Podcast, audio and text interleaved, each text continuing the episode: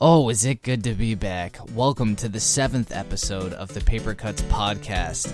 Today's episode is called 599 Pages or Less. Enjoy.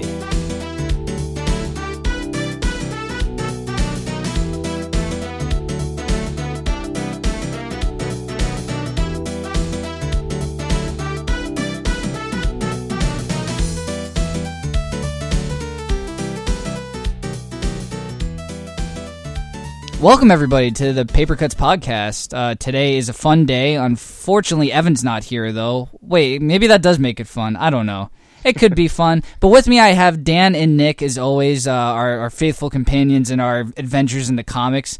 Why don't you guys say hi? Hello. Good evening.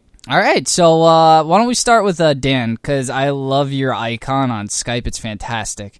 I love sharks. What is it right now? It's a shark with a pipe. Oh, the the I say. Yes. Yeah. Yeah. Yes. Love that guy. It's fantastic. So why don't you why don't you why don't you go and tell us what you've been reading or started reading or because it's Wednesday, so books just came out today. So let They let, did, let us know. I've got uh, I've got two books. One that came out today, and one that came out. Uh, I think it was a week ago. It might have been two weeks. At this point, I'm not exactly sure. The days are kind of blended together now.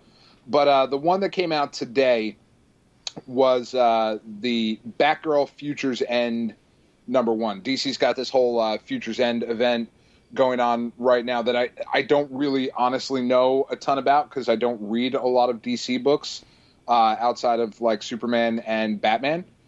But this one is Gail Simone, her last issue on on Batgirl. There's been some controversy uh, going on of like she was kicked off the book and then she was put back on the book and then like DC fans got their panties in a twist and bitched and complained about stuff and then she was given kind of her choice of books. And she's she's a super talented writer. Like Gail Simone is awesome. She's really really good and has done some really great work on the Batgirl series. She she's been responsible for uh, taking Barbara Gordon out of the wheelchair and putting her back in the Batgirl costume when the new 52 started, which I don't know. I, I haven't read the entire run of the book. I don't know if they ever explained that. Somehow the, the killing joke story was still relevant and she was still shot and paralyzed, but now she's better. No, I think Uh, it was. Uh, didn't she get like some miracle spine thing or whatever? I remember. I, I- I, I read like the first fifteen or twenty of them. I, I did like that series, the Batgirl series. If you say so, um, I believe will. so. I will. Uh, I'll believe that. It was But- miracle medicine. Well, I mean, it's cool that they made her viable again because she's Yeah. always been a great character, and it sucked that they put her in a wheelchair. Even though you know, for handicapped people, that gives them something to to look at. But I mean, keeping her in that chair for so long kind of debilitated, you know, her I guess person, not personality, but I mean, everybody wanted to see her as Batgirl. And you know, Oracle was a right, very cool was- character for a while, but I, it's it's a novelty character. She can't be in her own book. Batgirl can be in her own book, but Oracle can't. she can't. Just see her wheeling across a room. what are you gonna do this panel? I'm gonna wheel to the right. Slowly. You're both you're both terrible people. Uh, I want you both to know that, and anyone listening. I, I'm gonna have to decide later whether I, whether I want to edit this out or not. You cannot. we. That's this is who we are. It's funny. She can't be the book because she's handicapped. You can't do it. Jeez. I didn't say that because No. I think I did. No, the uh, well, but that was actually kind of my big problem with what they did with putting her back. Like, I understand that there was this uh, this desire to see Barbara Gordon back as Batgirl, but Oracle was an awesome character and one of the very few things in comic books that you could point to of like this is an idea that resonates with a, a, a specific group of, of people and they feel really good about it. You know it it and this may sound really silly but it gave people who find themselves unfortunately confined to a wheelchair somebody to fucking cosplay as no, yeah, I, I, I get know, what and you like, mean. and that's a really great thing. But you know, all, all of that aside, they they put her back in the Batgirl suit, and this Futures End issue, uh, it's called Darker in the Soul, is her last issue on Batgirl, And the premise of this book is that two years in the future, Barbara Gordon gets married. And this is going to be spoiler heavy because I really can't talk about this book without spoiling it. So, spoilers, spoilers, spoilers. If you'd like to skip all the spoilers, guys, head over to around 14 minutes 35 seconds, and you'll miss all the action for all the Batgirl extravaganza. Um, two years in the future, Barbara Gordon marries a cop named Steve. Steve! It's always Steve. Eh, but not Steve Trevor, like not the Steve in the DC universe, just another another Steve. Just some schmuck named Steve. Yeah, some schmo named Steve. And at the wedding, uh, Barbara's brother James shows up, and James is crazy, and apparently Commissioner Gordon is dead at this point, two years in the future. Uh, but her brother shows up. He's been crazy his whole life and has been a villain at certain times in the book. And he shows up and, and says, you know, I didn't get my invite, sis. I can't believe it got lost in the mail, right? And like starts tormenting her. And he's pointing a gun at Barbara Gordon and says, basically the only thing that can save your life right now, Barbara, is if your new husband uh, jumps and kills himself, jumps off this building. So naturally, the guy jumps and kills himself to save Barbara, and Barbara loses her shit and like breaks ten of the James's bones and dislocates his eye socket and a whole bunch of shit. So, cut to five years in the future from that, and there is now a league of Batgirls running around. There's Stephanie Brown, which people have wanted back in a Batgirl costume for a while, so she's in a Batgirl costume in this. Uh, there is Cassandra Cain, who is also back in a Batgirl costume. they're, they're bringing back a lot of the old ones, it seems.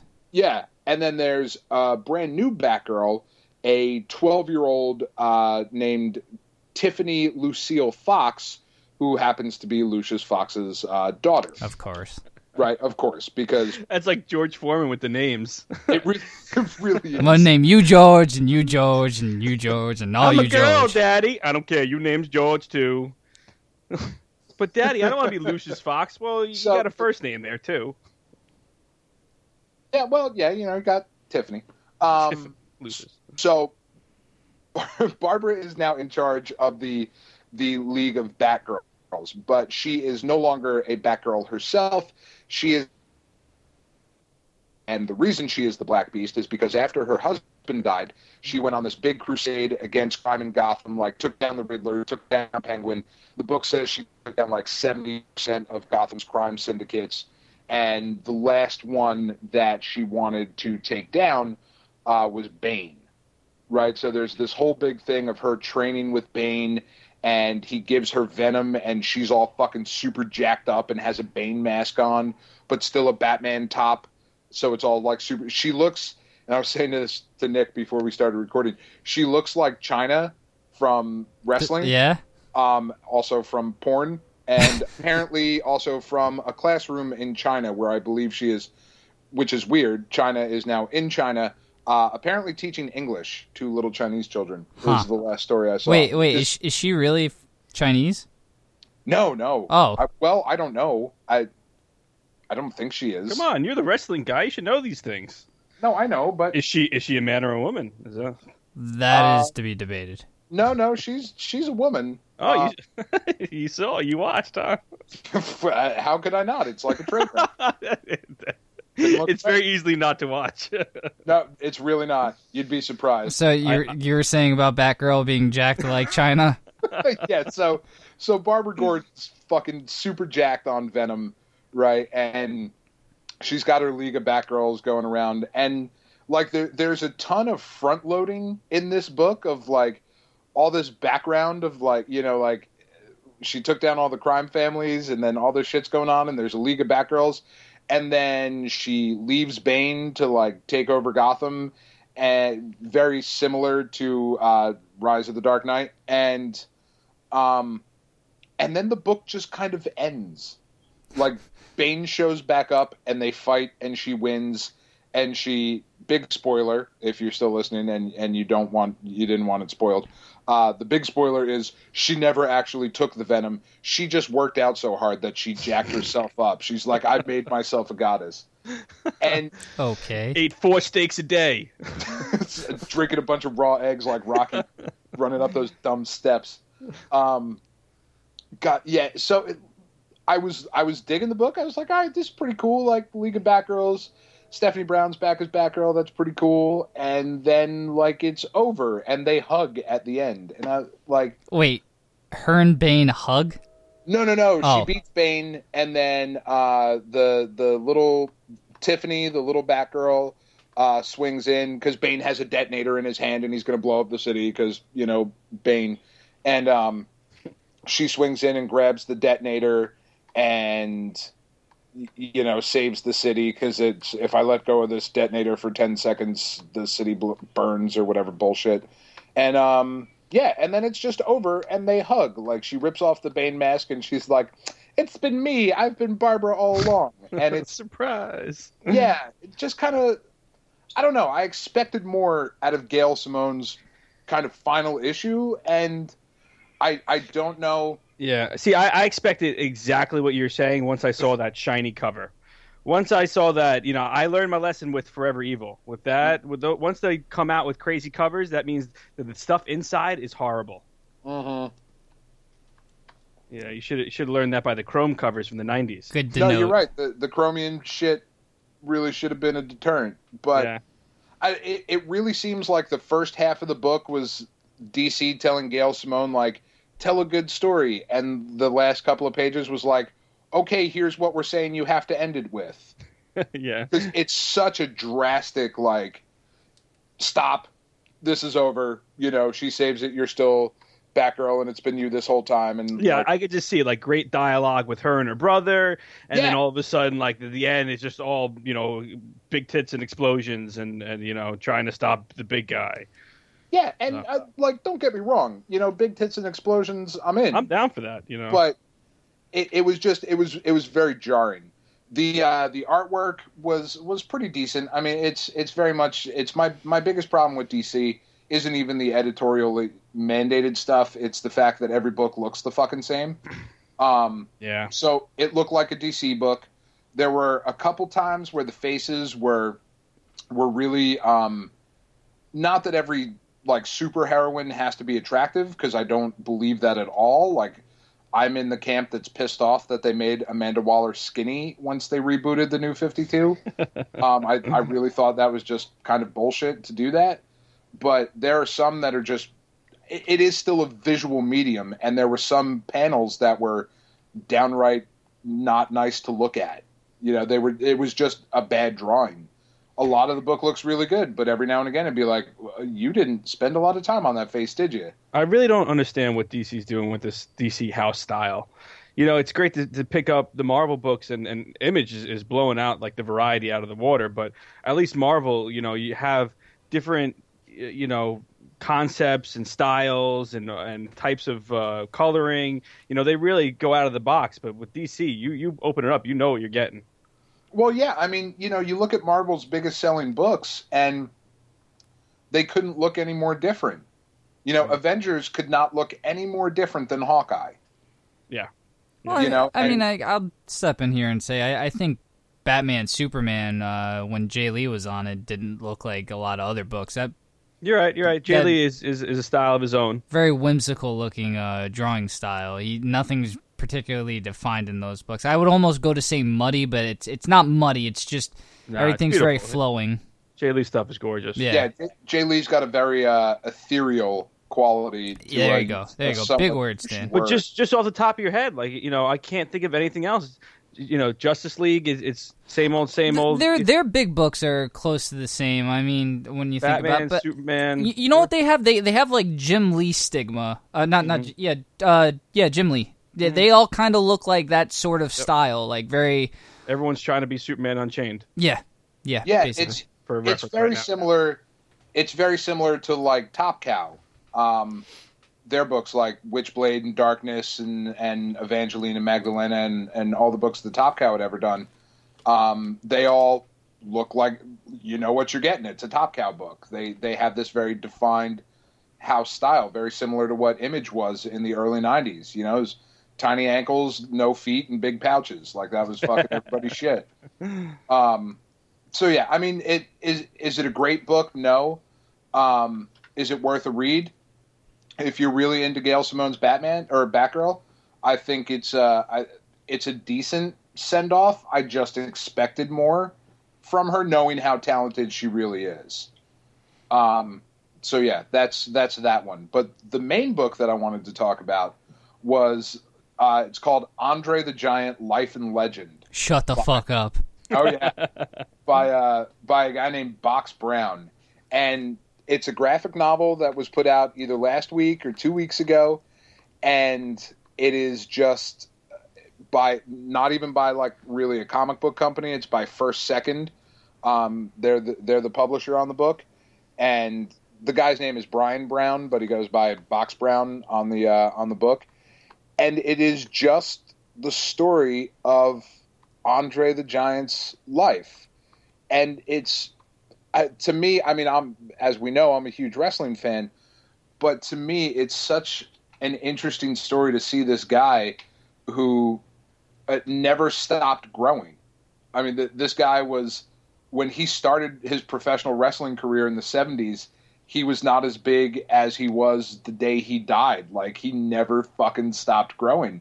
And to see a man that huge, I mean, fucking larger than life, you know what I mean? Yeah. To see a guy that big break down throughout his life, you know, there, there's this really very touching, very sweet moment on the Princess Bride DVD. If you watch the special features, there's an interview with Mandy Patinkin in there, and he starts tearing up talking about Andre because Andre had he had to have back surgery at a point in his career, and while he was out with surgery, he went off to film Princess Bride, which is one of the greatest fucking movies ever made.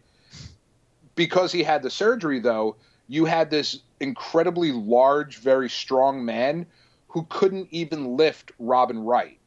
Like he was not strong enough physically at that point to lift her. And there's one scene in particular where she jumps at, at the end and he catches her, and she had to be on wires because he couldn't fucking do it. And they, you know, they they talk a little bit about that, and the line that really chokes up Mandy Patinkin in there was he says, you know, are you enjoying your time on this film? And, and this is in the comic book as well. Says, you know, are you enjoying your time on this film? And Andre says, basically, I'm having the best time I've ever had in my entire life. And it's really, why? You're in this incredible amount of pain. The days are really long. It's hard for you to be out here.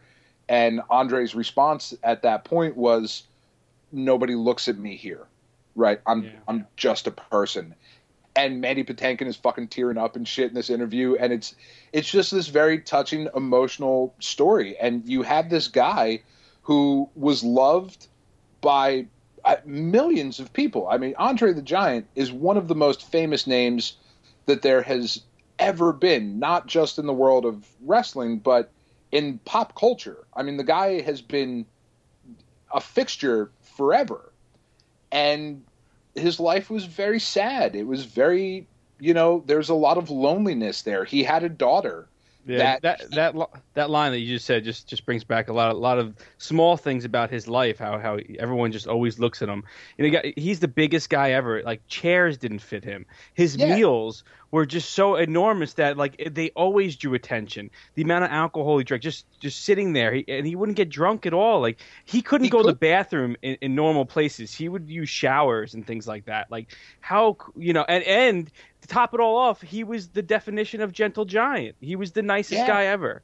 The sweetest, the sweetest man who fucked up his own family life. But you're right, and they cover that in the book too. Of like, you know, Andre the Giant would go wrestle professionally in Japan, and it was especially hard for him in Japan because, oh, yeah. you know, stereotypically Japanese people are, are smaller than than other people around the world, and um, you know, he said in Japan he can't even get through a fucking doorway. He has to almost get down on his knees to get through a goddamn door. and you don't even think about that when you see a guy who is is that large and that loved by people and performing, we don't really ever stop to think about what must a man who's almost eight feet tall and 500 pounds, what must your life actually be like? You can never sit in a regular chair. You can never sleep in a regular bed. You know, like what? You can't get drunk. like you have to, the amount that he would have to drink, it's it's damn near impossible for that What to was- happen what was still his- be awake. What was his family relations like? What what like who did he marry and things like that?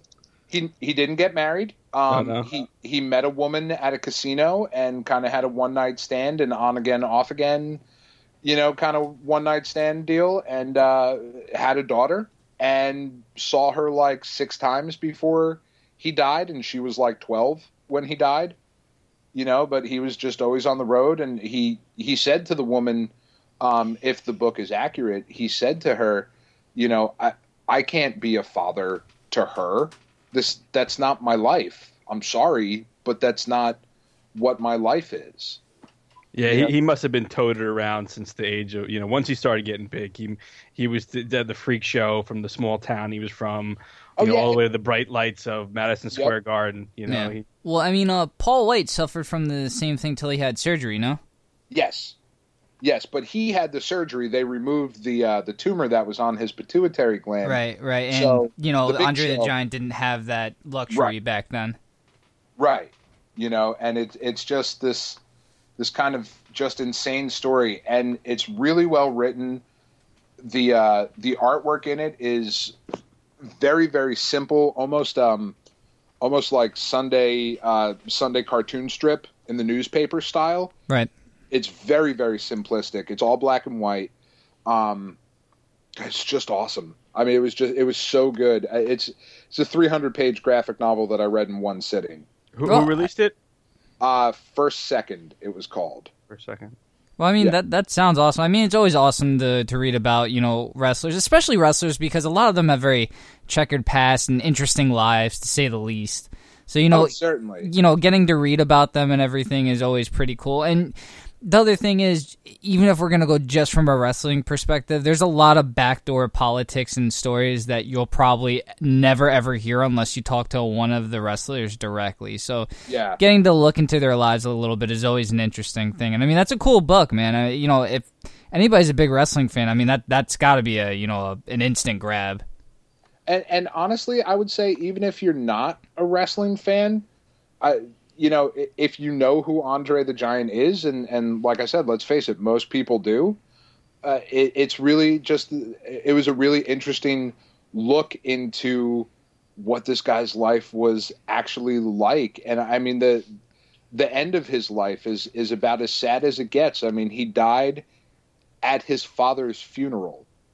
Oh, wow. like you know what i mean like it, it That's just crazy. can't get any like that uh, it like just such a tragic end you know to to a guy who was like i said I mean, loved by millions but had an estranged daughter and you know just just a really interesting story and told in a very beautiful and, and simple way. It, it was it was an excellent book. I was blown away by it because i've read wrestling comic books before. There was a wcw comic book in the early 90s that was holy shit was that bad and you know there there was like an undertaker comic book and like none of these were life stories they were trying to tell superhero comic book stories with wrestlers and just to see this done with respect was really awesome Oh yeah, most definitely. I, I can imagine. Did is that licensed by the WWE, or did they just happen to publish his story?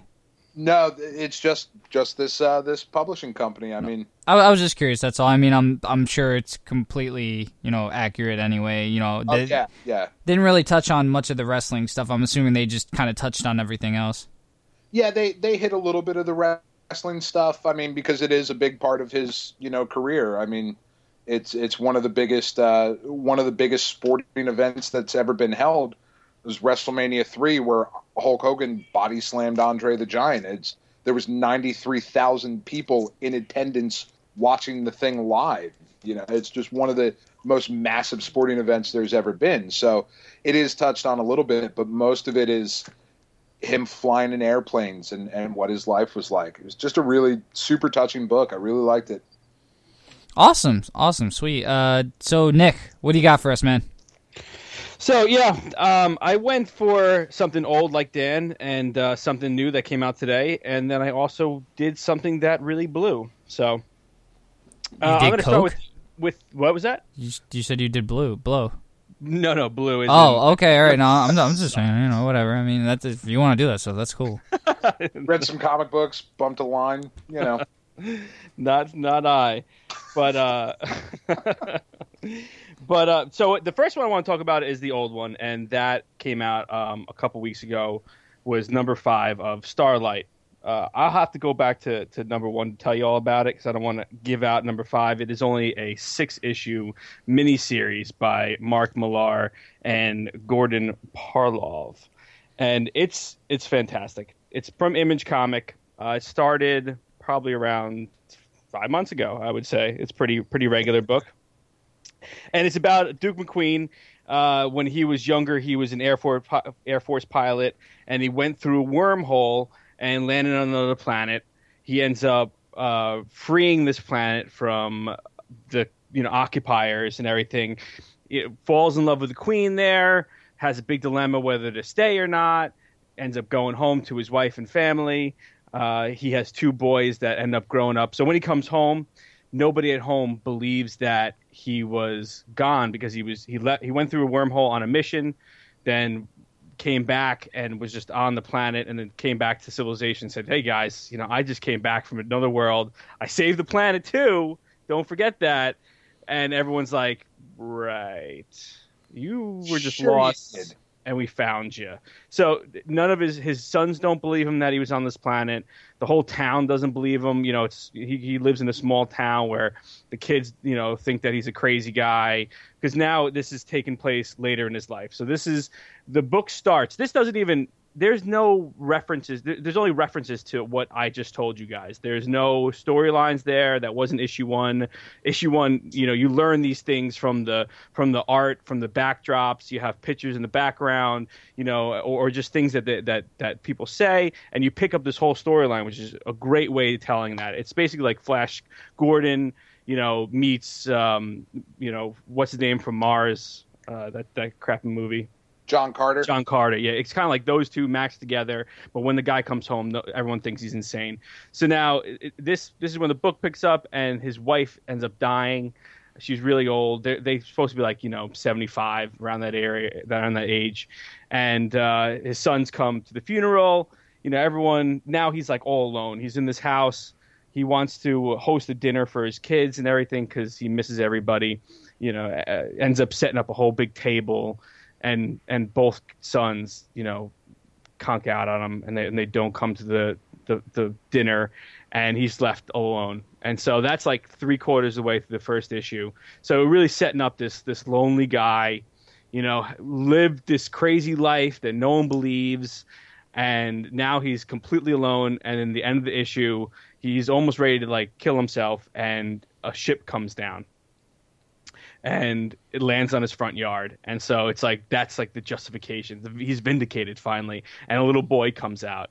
So that was like the big splash page cliff cliffhanging ending of the the first issue, and uh, it's it's it's on issue five now, and it's it takes you to this great journey where he he ends up saying yes to the boy because he's got nothing on earth. You know, his kids are too busy; they have their own families. He's on this house by himself. The little boy is looking up to him like he's a god because you know he, the little boy only heard stories about him when he grew up on that distant planet, and he's like, "I we need the hero McQueen back." And so the guy's like, "I'm an old man. I don't know what I'm gonna do," and. the I'm in my like, seventies, kid. I can't. yeah, the kid's like, well, you're still McQueen, you know, come come do it. And and so he's like, I don't know why I'm doing this, but I'm gonna go with you. And so he ends up going, and you know, there's betrayals. Um, the world that that Goran Parlov creates is beautiful. Uh, there's like statues of of uh, of McQueen of Duke McQueen there. So like there's some parts where little boys getting you know beaten down by the government, and you know in the background you see like the, the Duke with a gun as a big statue. And so it's like people something that they know and forgot, but since the occupiers are, are back taking over, it's something that, that everyone thinks that's that Duke can can you know free them again. So it's a great story, and, and right now it's it's just about wrapping up, and I definitely tell everyone to pick it up because the art is fantastic. Uh, his art is it's it's definitely more than just beautiful. it's it's it doesn't really it's have too many. Yeah, the line quality is great. He goes from this young man to this old man, and it's it's so perfect the way he has wrinkles and just the the definition of everybody, uh, and uh, the, the sceneries are so in depth, uh, and Mark Millar's storytelling is actually really good. I think he's been on a run lately with uh, with his image books. I love yeah, his, Jupiter's his Legacy. Recent, his recent image stuff has been has been really really solid. Yeah, Starlight's good. I just picked up uh, uh, MPH number three today. I can't wait to read that one. The first two of them really good. Uh, and I went back and and because I don't know if you guys know, but Secret Service, his um, his one book that came out a little while ago from it, I, I, forget, I think it was from Marvel, I think. Uh, is, is they're making that into a movie? So I was like, ah, the trailer looked good. Let me read the read the issues, and it was really good but really short. And that's the same thing with this book. I-, I love the character so much. I would love to read 20 issues of it. But, you know, the way he lays out the story, you really, you know, he, he's telling enough story right here. And so I'm just going to enjoy the six issues and, you know, read it a couple times and, and move on. Well, th- that's, that's a good thing about when people do short arcs and they just let sleeping dogs lie is that when it's good, you can't break it when it's it just ends and then everything's tied up and that's it. You know, it'll it'll go into a graphic novel, maybe it'll get a sequel sometime down the line, but as for a standalone story, that's as good as it gets when, you know, you step away from the book and you're like, "Man, that was yeah. good." And there's nothing else after it, you know. Yeah, and that's that's how we've talked about the beauties of these uh, one shots with uh, Moon Knight, and this is what it kind of feels. It kind of feels like a long one shot. You know, six issues is a perfect amount of story where you could get backstory, or in this case, you know, he just fills in the backstory with the environment, and so that way you don't have to stretch it out for for twenty issues. You know, you, it's condensed story, and and it's it's it's really well done. Sweet, sweet man. Uh, what was yeah. the uh, other one you got? So the other one I got, this is the new one that came out today, was Lazarus number 11. Came out again for Image. I am a little bit of an Image whore. Um, There's nothing wrong with that. It's okay. yeah. We're all whores in some way. right.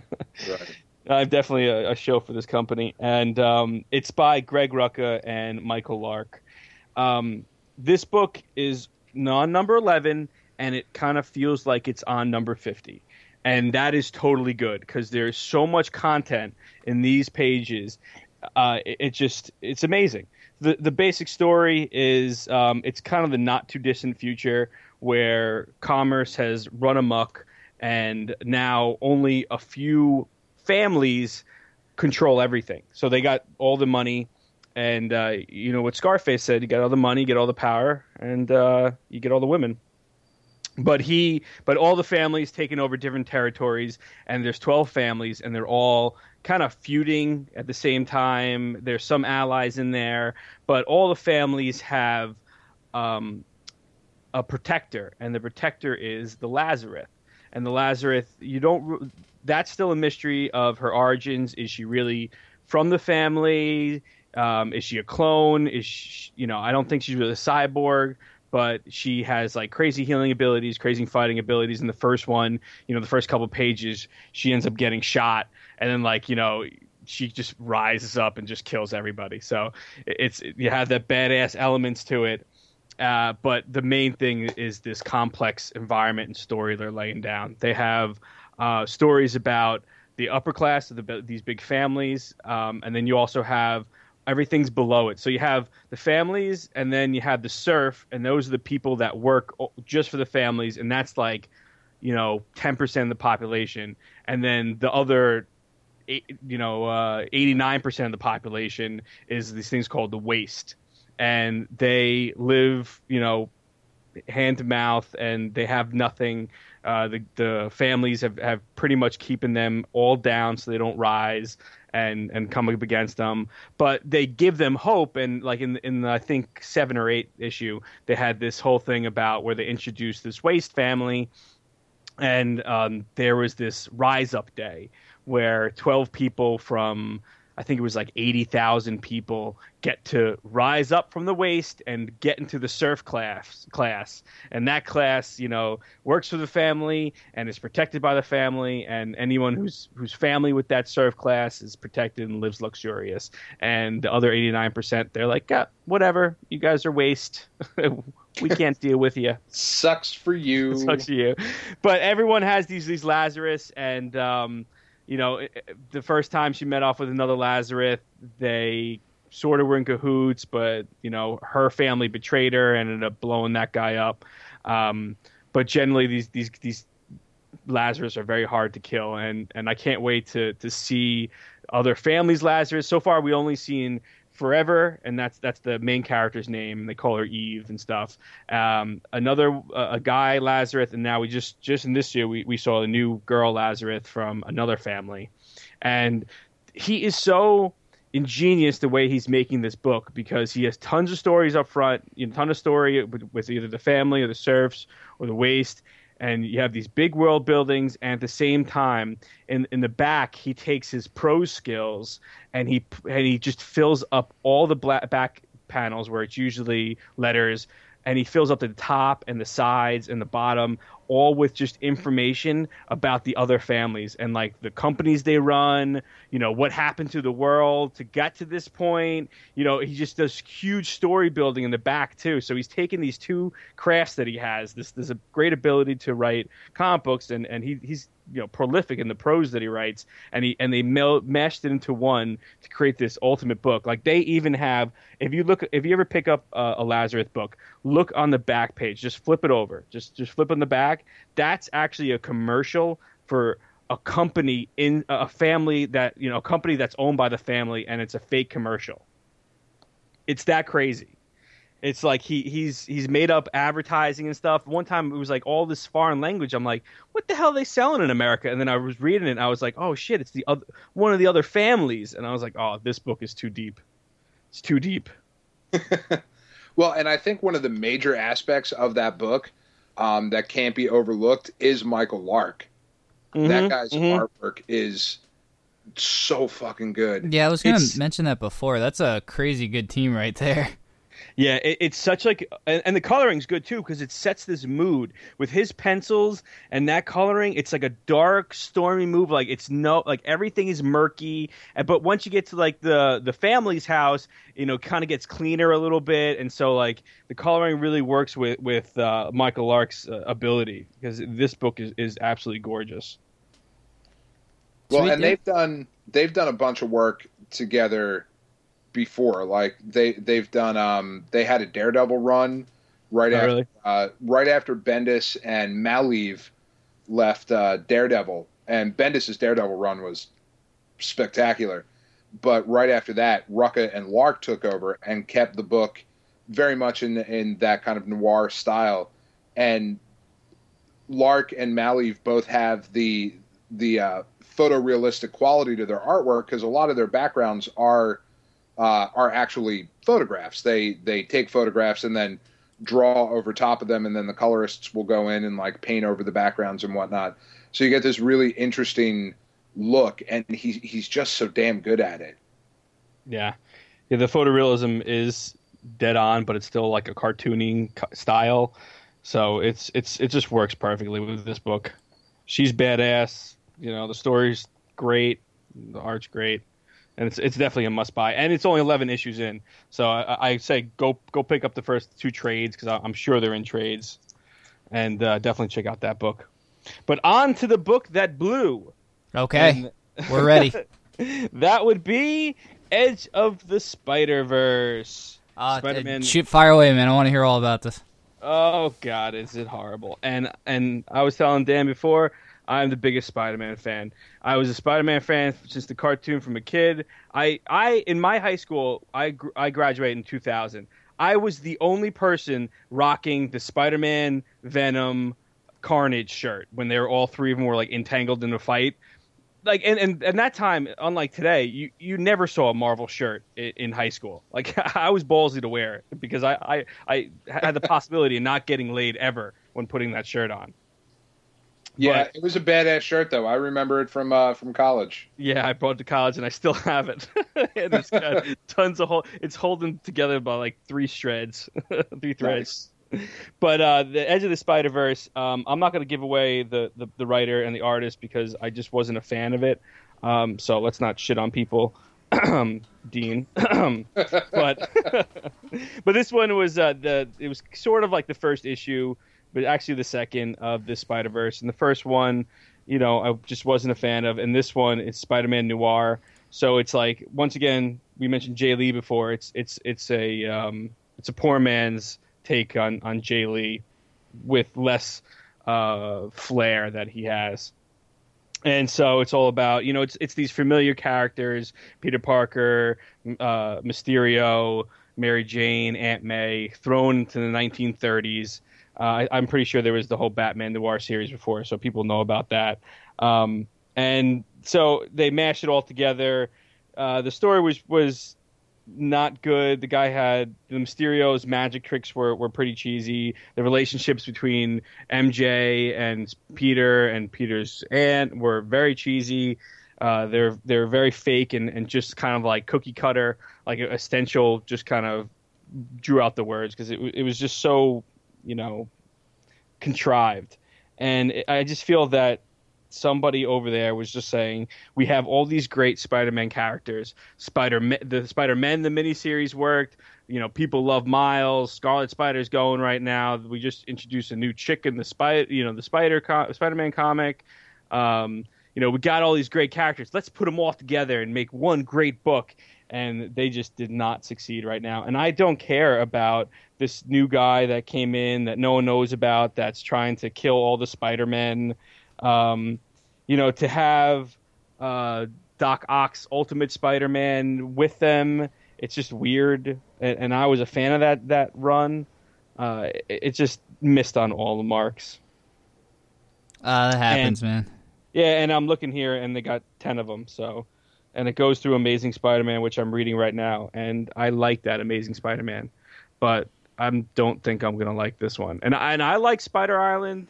Uh, I like the AVX. I'm not against the big crossovers, uh, but you know, uh, even though I'm I'm hating on the whole uh, Futures End and now this too, I, still am a, a fan of, of a well done crossover.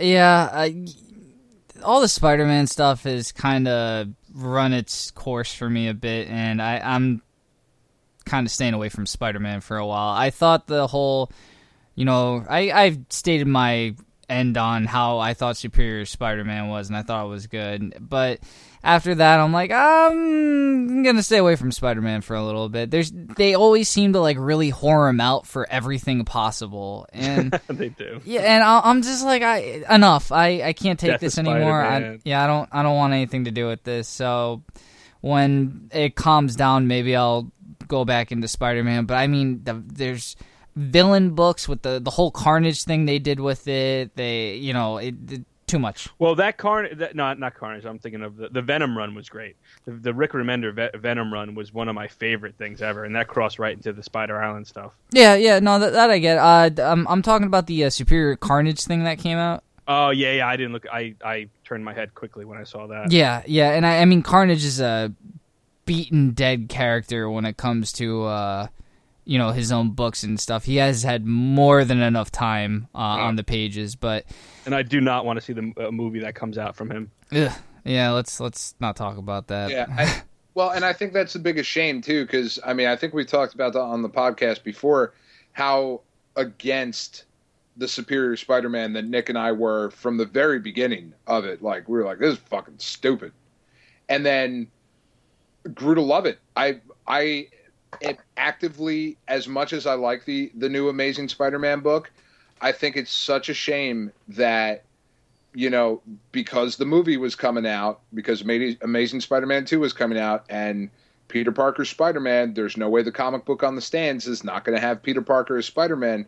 So they had to. It felt like Yeah. they.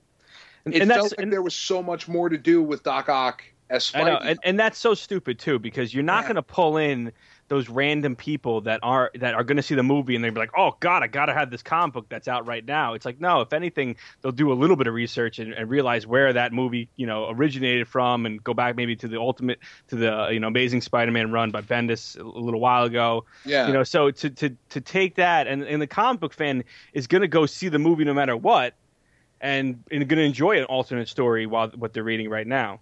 So Yeah, they, it's they missed like- the mark. Guardians of the Galaxy is a movie that can pull in comic book readers because there's not a ton of people reading Guardians of the Galaxy right now. You know, so that that I would argue would be a book where you'd be like, "Oh, this movie was fucking cool. Let me go check out what this is about." But there's nobody who doesn't know who Spider-Man is. You know, it, you're not going to pull in somebody and be like, "There's this fucking Spider-Man character. I don't know. I've never heard of it. That's weird." And I saw the movie and I loved it, so I went and got the comic book. Right? Like I, I honestly don't believe that that person exists in the world. It'd be the same thing with Batman. You know, like oh, there's there's this weird Batman character. I don't know. I've never heard of it before.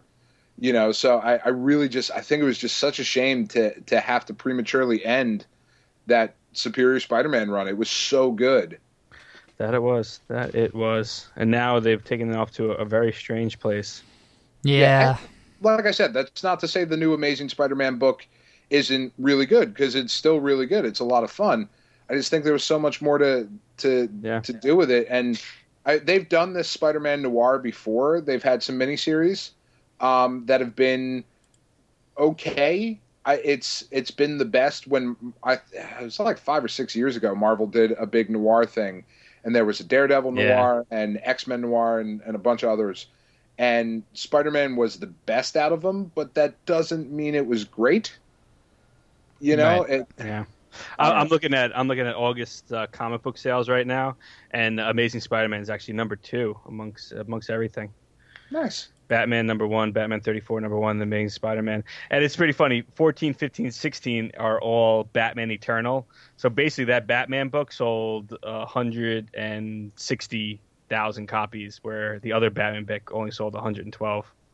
Wow. So that that's the reason why you do these once a week things because you sell a lot more books. Yeah, yeah, you That's do. great. And and look at that, Harley Quinn number seven. That's that's pretty uh, pretty surprising. It is that book's. Ugh. Yeah. Talk about that another time. But Guardian of the Galaxy number nine. There you go. See, that pulled in new readers because it wasn't number nine a while ago. No. Dean, But, what's uh, reading? But but Dean, what what what'd you get into? Oh man. Uh, well, this isn't gonna be like at the convention. I, I actually did read stuff this week. so uh, yeah, I first thing I read was actually a spin-off of a book uh, called Nosferatu, but on the actual book, it's the it's abbreviated into a license plate. It's called N0S four two. Yeah, Nos four. Oh, and N N zero S four A two. Sorry, Nosferatu. Uh, very witty. Uh, the book's by Joe Hill. It's it's a it's a horror novel. It's really cool. I recommend it for anyone who wants like a very creepy type of book. It's about a I guess a I would call it a dream vampire. Uh, who controls a uh, a Rolls Royce as his vehicle to lead children into his uh, his realm, I guess you'd call it, and uh, feast upon them so he can live forever. Uh, the Oh, guy's name is uh, Charlie Minks the Third. Charlie Tal- Charles Talent Minks the Third. Interesting name, interesting guy. Very very creepy uh, sounding by the description. So recently, when we were at the convention, I saw Charles Paul Wilson the Third, and I, I kind of just shuffled over there, said hi, like his work and whatnot, trying to make up for the fact about how guilty I feel talking trash about him all those times. How guilty you feel for not liking his work? Yeah, yeah. So I, I walked over there, and he had a book called uh, the the Wraith. Uh, Welcome to Christmas Land. And I was like, ah, what's this about? And I picked it up, and I found out it was a spin-off to the the book uh, that I was reading, Nosferatu. And I was like, all right, you know, I'll give this a try. So the next day I went home, I downloaded it. It's on issue 8 right now. I read issue 1. Firstly, let me say anything I've said derogatory about Charles Paul Wilson, take it back. Uh, book looks awesome. The the way I had the characters drawn in my head is how he drew them on the paper. They are to the T perfect. Any of the ones that are in the book that uh, cross over into the comic, he did perfectly. Joe Hill, the author of the book, is the one writing the comic. So there's no loss of you know perception here. Story is uh, the same. Also, if you didn't read the book and you just want to read something scary, the comic is a great place to start. It stands on its own two feet by itself. Uh, now, the, the comic is more about him, uh, the, the, the serial killer, uh, Charlie Minks. I'm just going to call him that instead of his full name. That'd take an hour to say.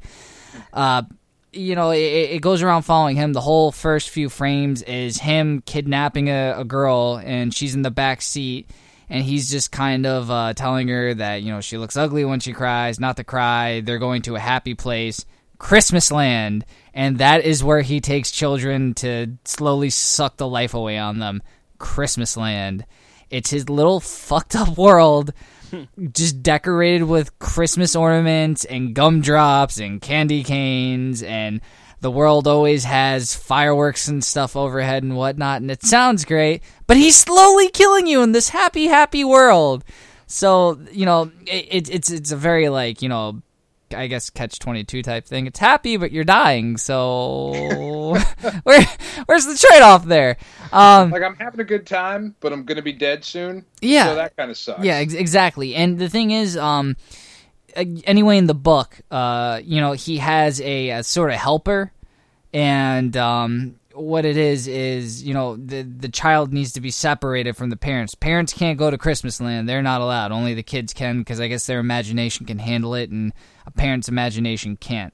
So his little helper, uh, whoever it is at the time, goes and murders them, and sometimes does worse things than that. And it's a pretty graphic book. But I mean, the comic doesn't seem as graphic to the point. You know, it it's still rather brutal, but not that brutal. I haven't really established if this is before or after the book yet. I only got the the one issue, and I'm very excited to read more though. And I I would recommend this to anybody looking for something scary. Uh, it's it's definitely like a, a uh, creepy book. Uh, fans of like Locke and Key and stuff, maybe along that line, might like it. Joe Hill is a very very good writer, and um, you know, again, the the fact that the author of the book is writing the comic, there's not much that can go wrong because he has all the source material in his head. There's nothing else anyone needs. You know, he is the source material, so he can do what he wants. And as long as he sticks to the general idea of what he's doing right now, he should be fine. It seems like a great book, and I, I gotta recommend it to anyone. Yeah, I think it's all weird when they when they take books and they make them into you know uh, comics, and they just have completely different creative team. It's really cool that Joe Hill takes his um, his his his prose and, and puts into a comic form. Yeah, I, you know, and I, I, I thought it made for a great uh, comic read too. You know, it's it's short enough the issues where you know you can kind of pop in, pop out, and it doesn't really take anything away from it. You know, reading the book, um, though the way it's paced is very weird because the chapters go by locations Okay. Uh, they don't go by um, uh, what do you call it? Like just regular chapters. So when a uh, person leaves one area and goes to another, the chapter ends and starts in a new area, which is it's cool. It's a different way of pacing it, and it makes for some very very cool moments because you know you'll be in I, I don't know uh, Idaho in one point, and all of a sudden. Uh, one of the main characters is like, and she's traveling across some sort of extra dimensional bridge and she's in and it'll say dot dot dot. Turn the page. Next chapter is new york city or something like that ridiculous. Cool. yeah it's it's a cool book. And i, I yeah I, to be honest i'd recommend the book. It's like 600 pages. It's a pretty wordy book but it's very very cool. I don't know about you guys but comic books and audiobooks have ruined prose for me. I cannot sit down and read a book I, I still like to read. I, I like to keep my mind a little sharp. Um, I've read a lot of books in my time. Uh, you know, I loved Hunter S. Thompson, Kurt Vonnegut.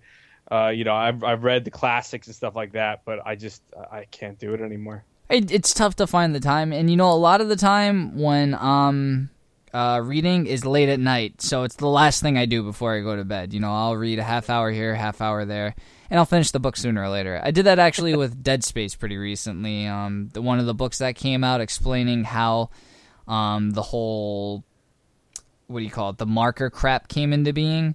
Yeah. Uh, th- there was a book all about that and Altman and the cult and all that. So I was like, oh, this is interesting. I kind of want to read this.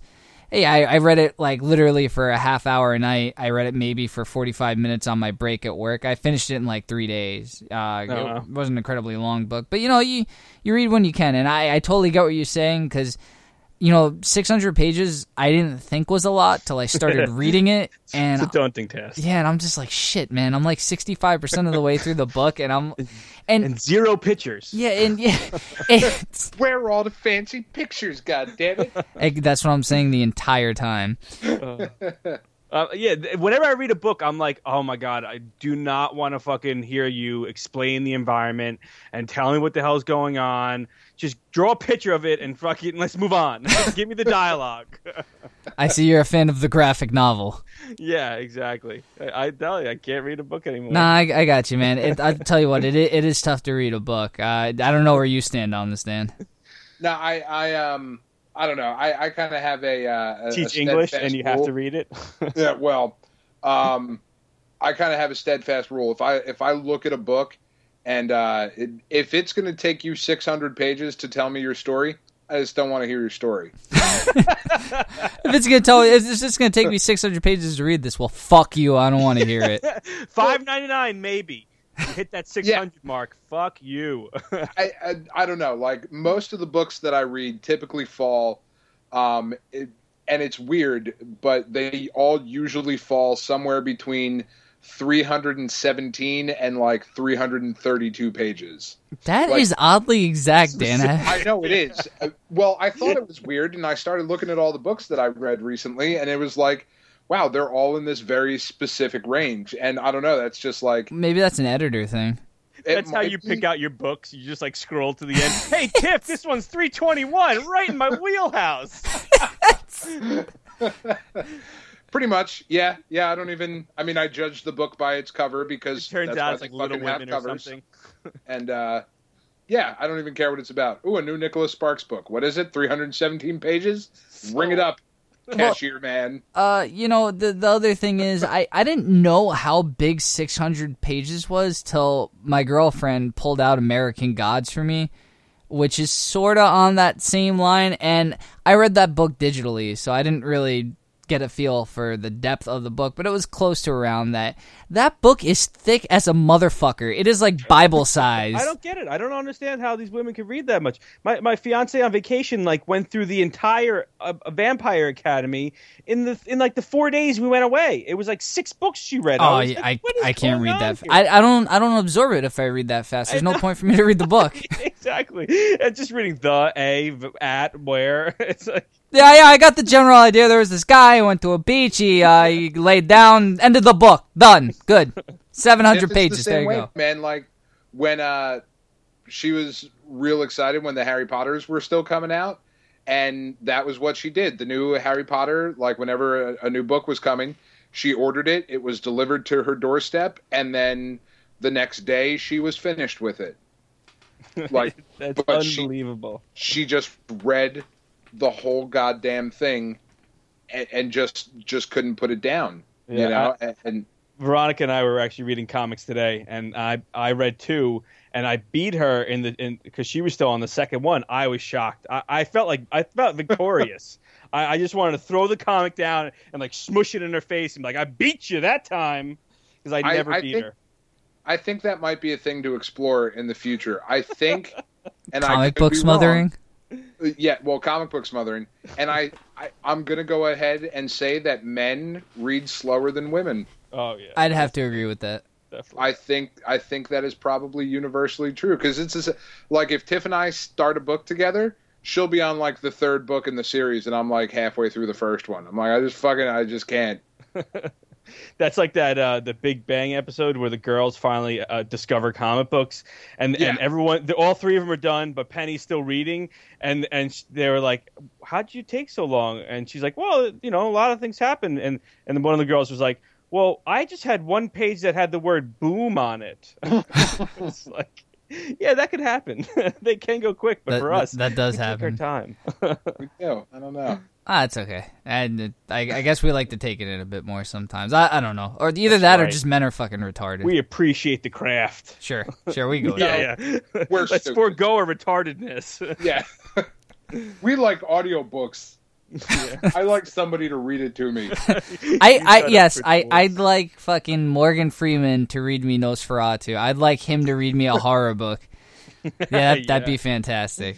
I'd like Morgan Freeman to read me anything, anything at all. Come to my house. You're not working. All right, what movie are you making? He can order Chinese food for me. That'd be great. Pork and fried rice.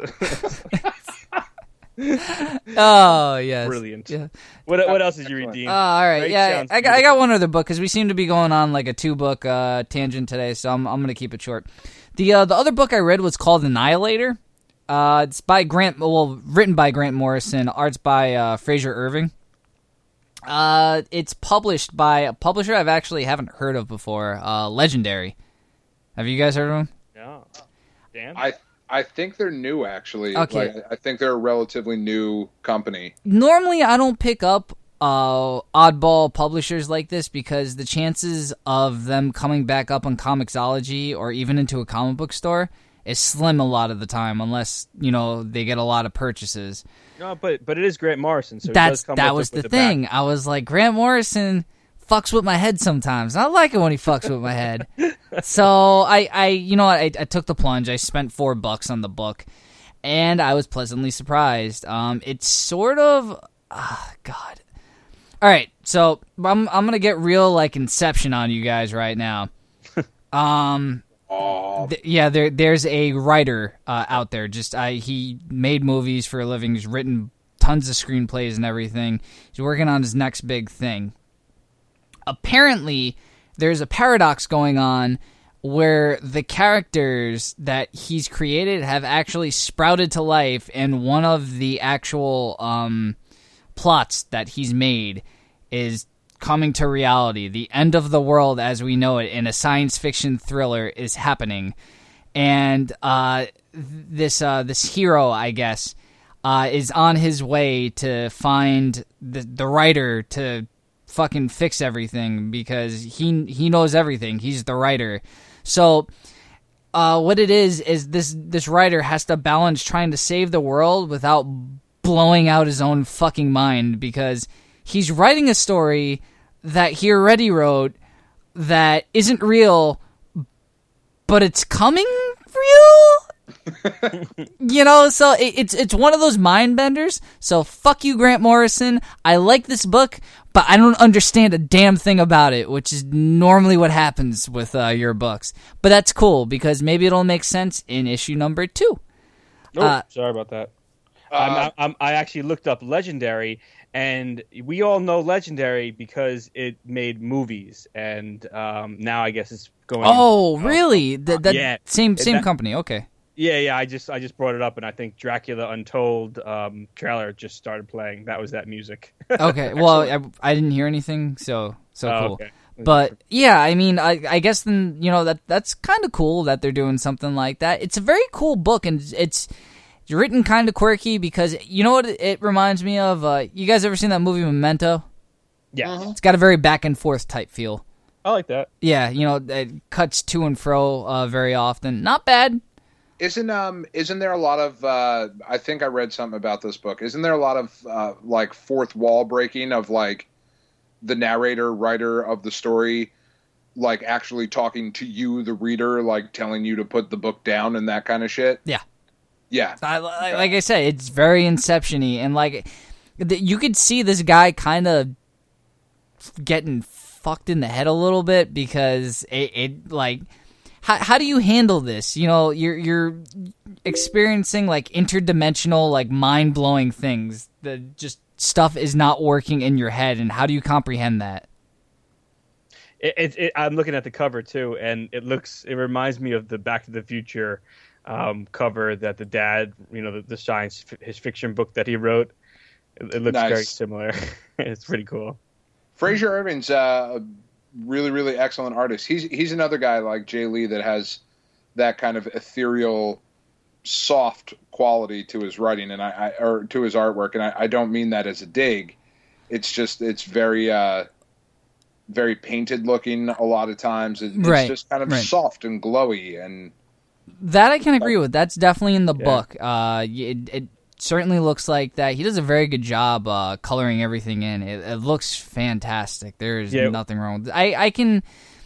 For Batman, uh, Superman with Jae Lee stuff, I maybe it's just the the the concept of the book of you know Batman being dark and you know Superman Yeah. kind of feeding off that a little bit. Uh, the book is is very muddy sometimes in Batman Superman. This is more bright. Uh, there's a lot of you know light colors going on, especially because there's a space science fiction theme to it. So there's a lot of glow and everything. Very cool book. Uh, I, Yeah, I, I, I, don't know if you would really call Jae Lee in that book muddy. I know what you're saying. I think it's more fluid. And I just looked up some images for this one, and it does have that style where it's very um, characterized almost, but it it's beautiful. I mean, when you think of like kind of uh, new publishers, you, definitely don't think of this as as their work. And I mean, it looks really good. Yeah, and you know they, really I they paid some money to get Grant Morrison to uh you know write a book for him, and I, I mean uh, like I said, th- this Frank Irving did a fantastic job uh uh inking this, so.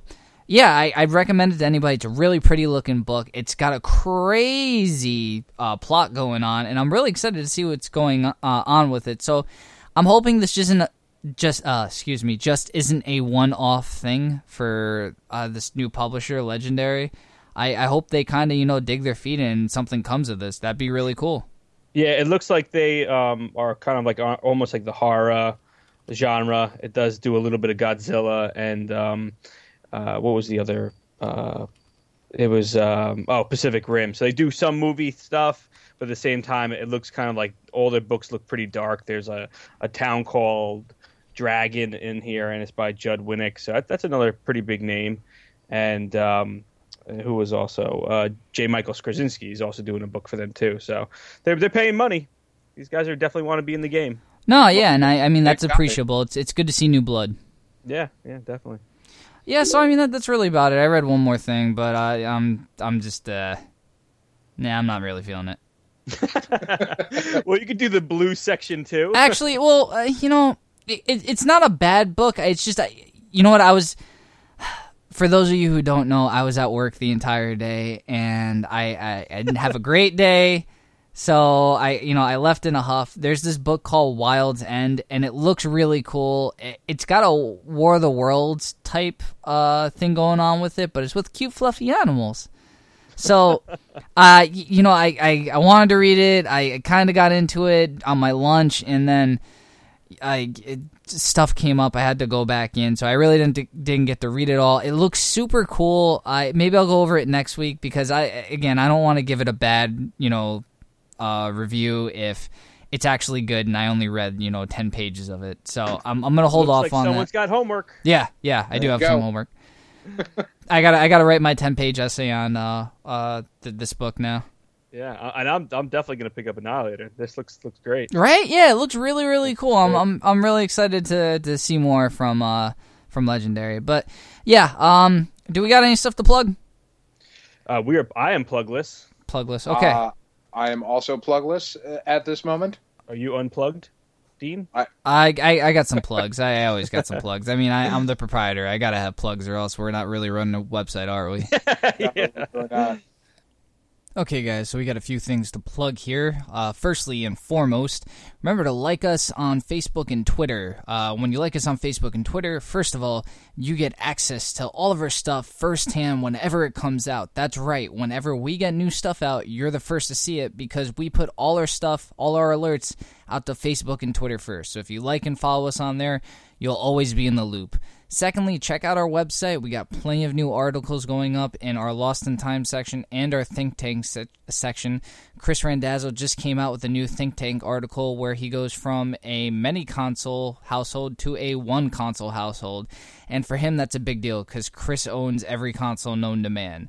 So uh, he talks about that a little bit, and it makes for a really cool read. So check that out.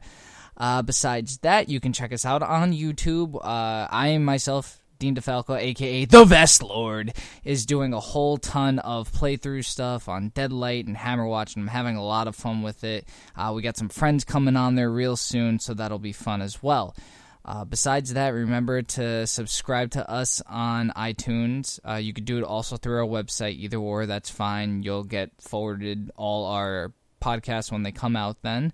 Uh, you can also download our podcast right from our website, too. I should probably mention the website name. That would be a smart idea. www.g33klife at g. That's funny. That's our email address. Let me go back. www.g33klife.com. Once again, that's www.g33klife.com. Uh, for any emails you want to send us, whether you want to talk to Dan, Nick, Chris, myself, one of our guests, just address it to them and send the email to geeklifesite at gmail.com. Once again, that's G33K-L-I-F-E-S-I-T-E at gmail.com. So, uh, that wraps it up for tonight. Guys, it's been a pleasure uh, from all of us at the Paper Cuts Podcast and Geek Life. Have a good night.